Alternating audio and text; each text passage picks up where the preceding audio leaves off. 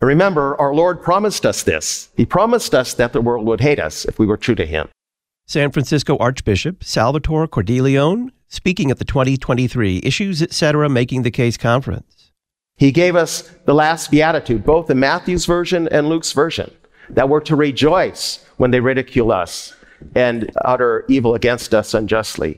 We're to rejoice. The apostles in the Acts, they rejoiced that they were able to suffer dishonor for the sake of the name. So it's up to us to keep the flame of faith and truth alive in the darkness. The truth cannot be suppressed. Let us be witnesses of that. You can watch and listen to Archbishop Cordileone's presentation, Making the Case for Speaking the Truth to Power, and all of the teachings from this year's conference for a donation of $300 by Labor Day. It's available via on demand video streaming or podcast. Learn more at issuesetc.org or by giving us a call 618 223 8385.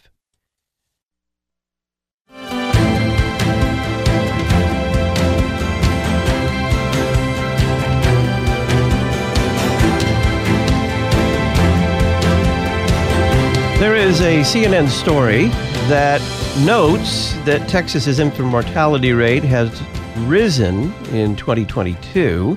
They immediately jump to an explanation that, of course, Texas was a state that implemented some abortion laws, and that's leading to the increased infant mortality. Is that true? Is there a more plausible explanation for that rise? And is this rise anything out of the ordinary for Texas? Welcome back to Issues Etc. I'm Todd Wilken. That's just one of the issues we're going to be dealing with as we discuss abortion related issues with Dr. Michael New. He's visiting assistant professor of social research and political science at the Catholic University of America. He's senior associate scholar at the Charlotte Lozier Institute, Page Comstock Cunningham Fellow with Americans United for Life, and a columnist for National Review Online. Dr. New, welcome back to Issues Etc. Thanks for having me. Much appreciated. What did the Biden Food and Drug Administration announce last week about the oral contraceptive Opill? The Biden administration, FDA, announced that it had approved the oral contraceptive Opill. And the reason why that's newsworthy is because Opill, unlike other oral contraceptives, will be available over the counter. One does not need a prescription. So, according to media reports, it will be available in grocery stores and convenience stores starting in early 2024. What kind of coverage did this announcement receive from the media? It received very supportive coverage. Most media outlets think this will expand access to contraception for women, especially young women and teenagers. And the media spin is that this will lower both unintended pregnancy rates and abortion rates. What risks does Opill pose to certain women? Well, there's a number of women who probably shouldn't take Opill. That if women have uh, pre-existing medical conditions like breast cancer and liver disease, those women probably should not take Opill. That causes some health risks. Also, Opill does have side effects. These include ovarian cysts, abnormal bleeding. This also includes depression, which has been a significant problem in recent years for especially young women. So, you know, there are risks it does pose. How reliable, how effective is Opill? Well, Opill is actually a little bit less effective than oral contraceptives. But the important thing to remember is that even though some media outlets claim it has a high reliability rate, that's with perfect use. That's assuming that women do consume one of these oral contraceptives every day. In the real world, people, women, often forget, or they miss a day or a couple of days. And if women don't use it every day, it becomes much, much less effective. You know, it goes from, you know, effectiveness in the high 90s to effectiveness in the low 90s. And when you multiply that over many years, over many women, that leads to more and more unintended pregnancies. Tiana Lowe uh, Doescher responded to you recently regarding Opill in the Washington Examiner. What did she have to say? She argued that Opill would actually succeed in reducing both unintended pregnancies and abortions. She thought that people using less effective forms of contraception like condoms might start to use Opill, which she views as more effective. And she also takes issues with some of the studies I cite. She argues that there's actually kind of a fairly large pool of women out there who would, in fact, uh, use an oral contraceptive. Would it be available over the counter, which is what Opill will be, you know, as of next year. So, what do you make of uh, Doescher's arguments? Do they hold up? I really don't think they hold up at all. I think that, you know, first off, uh, the effectiveness of Opill, I think, is overstated. I think Opill will be used by a lot of younger women who I think will use it a lot less consistently, a lot less reliably than older women. I think this give a lot of younger women kind of a false sense of security. I think it may increase the pull of sexually active women, which may lead to more unintended pregnancies. And I just think she misreads a lot of the studies. One thing I've cited over and over again is that a very small percentage of sexually active women don't use contraception because of lack of availability. Guttmacher did a study back in 2002. They found that only 12% of women not using contraception cite cost or availability as the reason why. Most women using not using contraception don't use contraception because they're just willing to run the risk of getting pregnant or show trust in a partner. Cost or availability is an obstacle for relatively few women. So again, I don't think making contraceptives more available is going to really do all that much to lower either unintended pregnancy rates or abortion rates. Has emergency contraception succeeded in lowering the abortion rates overall? No, there's actually been a lot of research on emergency contraception, and a, a, vast, vast majority of studies all show that making emergency contraception available doesn't lower pregnancy rates or unintended pregnancy rates or abortion rates. We have separate studies from Scotland, from San Francisco, some other areas, and they all point in the same direction. Increased access to emergency contraception has not been effective at lowering abortion rates.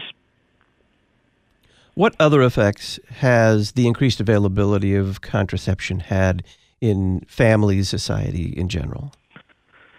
You know, in general, I think that you know making contraception more available, I think has has hurt families in many respects. I think it's create a culture that's a lot more promiscuous for one thing. I think where there's a lot more people engaging in sexual activity outside of marriage. Another important impact that I think a lot of people miss is it's made it much, much easier for men to simply walk away from women they've impregnated. Prior to the availability of oral contraceptives uh, in the early 1960s, if you were a man and you got a woman pregnant, you know, you married her any man that would walk away from a pregnant woman uh, would be kind of a lout and would be shunned. Nowadays, it's much, much easier for men to walk away from women they impregnate, and the end result is uh, a lot more single parent families and a lot more children growing up without fathers. Last week, CNN reported that there has been an increase in infant mortality in Texas in 2022. What did they claim was among the causes? Well, not surprisingly, they decided to go ahead and blame the Texas Heartbeat Act. So the Texas Heartbeat Act took effect September 2021, and uh, because of the Heartbeat Act, you saw you know a lot more children being born starting in 2022. So it seems that anything that's happened in Texas since 2021, the media is very quick to blame on the Texas Heartbeat Act. But as I'll talk about, I think that's really, really unfair you said that CNN engaged in statistical sleight of hand. How was that? Well, they claim that there is this really big increase in the infant mortality rate in 2022, and they blame the Texas Heartbeat Act. But one thing they don't really talk much about in their article is that births went up too. So there may be a higher instance of infant mortality, but there's also you know, a higher birth rate too. So essentially, what they should do is instead of looking at overall infant mortality, they should look at the infant mortality rate and the infant mortality rate went up by about 6.6%. Now, that may be a reason for concern, but that's much, much less dramatic than the statistic that CNN was citing. So that's one thing they did. They looked at just overall mortality numbers, but didn't look at the rate. They didn't compare infant mortalities to births. What is a more plausible explanation for the increase in Texas? Well, there's several explanations that they don't explore. First, there's been a big increase in illegal immigration, and uh, many women who come to Texas illegally are low income. They may not be getting prenatal care. That may be causing this increase. Also, you know, in 2021 and 2022, this is still during the COVID pandemic, and that caused a lot of disruption in prenatal care. So you may have women who just weren't getting the prenatal care they needed. Also, another thing that they overlook is that you know the Heartbeat Act you know, is actually legally protecting some children with congenital defects. So, you know, a lot of uh, mortality involves children born with congenital defects passing away. Prior to the Heartbeat Act, a lot of these children were tragically aborted. You know, after the Heartbeat Act, Some of these children were saved, but some tragically did die after they were born. So that's what's kind of causing, I think, any increase in mortality. That children who've otherwise been aborted uh, were born and got to die, you know, a tragic but natural death as a result of, of the Heartbeat Act. Why isn't an abortion counted as an infant death when calculating infant mortality? I imagine the United States infant mortality rate would rise to alarming levels if it was. Well, essentially, uh, infant mortality only counts those infants who are in fact born alive but then die subsequently. Abortions typically uh, take place, you know, in utero.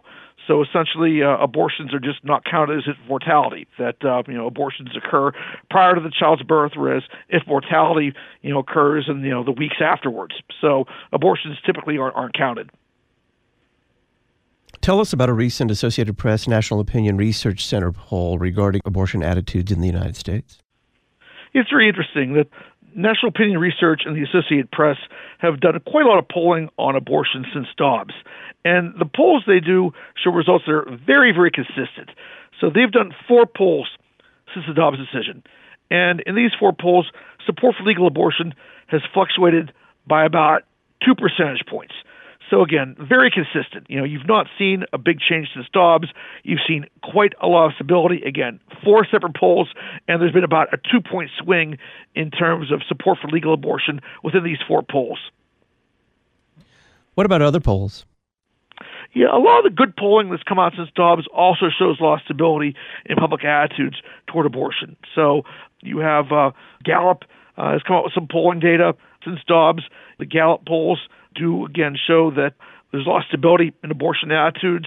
Knights Columbus commissions a poll through Marist. Their polling data shows something very similar, stability. And finally, you have these uh, National Opinion Research Center Associated Press polls that show the same thing. So Gallup, Marist, National Opinion Research Center all show stability in abortion attitudes post Dobbs. So, how was the AP NORC polls questions? How were they unfavorable to pro lifers? Well, they kind of just asked if whether or not abortion should be legal or not. So, I think that that's not necessarily a great question for pro lifers. First off, because these questions didn't include for exceptions. Typically, pro life laws pull better if they do include exceptions for rape or incest or life of the mother. And they also didn't really frame pro life laws as protective of preborn children. That's kind of why these polls or the polling questions didn't really produce a result that was all that helpful or all that favorable uh, to pro lifers. What did that poll find regarding attitudes toward gestational limits and access to abortion? You know, this is one thing that I think pro-lifers should find interesting and heartening. They did find in this uh, poll that 68% oppose legal abortion after 24 weeks gestation. So a super majority, I would say, of Americans oppose third trimester abortions. I'd also found that even though the question wording was, I think, poor, 45% still opposed abortion after 15 weeks gestation. That was close to plurality. So when you ask about gestational age limits, you know, there's law support. You know, people don't favor abortions in the third trimester, and they really, for the most part, don't favor abortions in the second trimester either. Finally, what is the post Dobbs media narrative, as far as you can tell, and why should everyone be able to see through it? Well, what the media is trying to tell us is that since Dobbs, there's been a big gain in support for legal abortion. And there are things that pro life people should be concerned about. I would say the other side is more motivated. People who support legal abortion are more likely to vote. They're more likely to vote for a candidate who supports legal abortion. But overall, there's not been a big shift in abortion attitudes. As I said before, we have three very reputable survey research companies, and all their polls show a lot of stability in abortion attitudes. So polls taken by Gallup, by Marist, by National Opinion Research Center, they all show quite a lot of stability in abortion attitudes after Dobbs.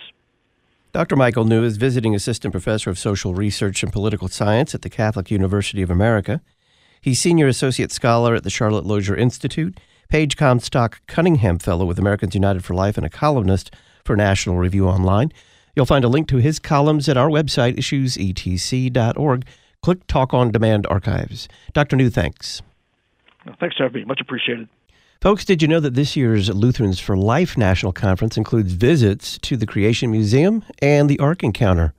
The 2023 conference is October 11th through the 13th in Cincinnati.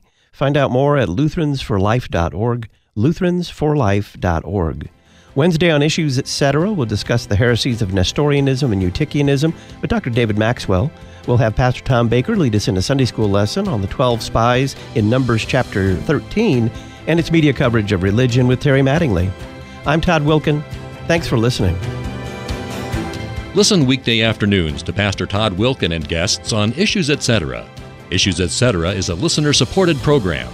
Your financial support is vital for the continuation and expansion of this worldwide outreach. Our mailing address, Issues Etc., P.O. Box 83, Collinsville, Illinois 62234. Box 83, Collinsville, Illinois 62234. You can also donate at our website, issuesetc.org. Issues Etc. is a production of LPR, Lutheran Public Radio.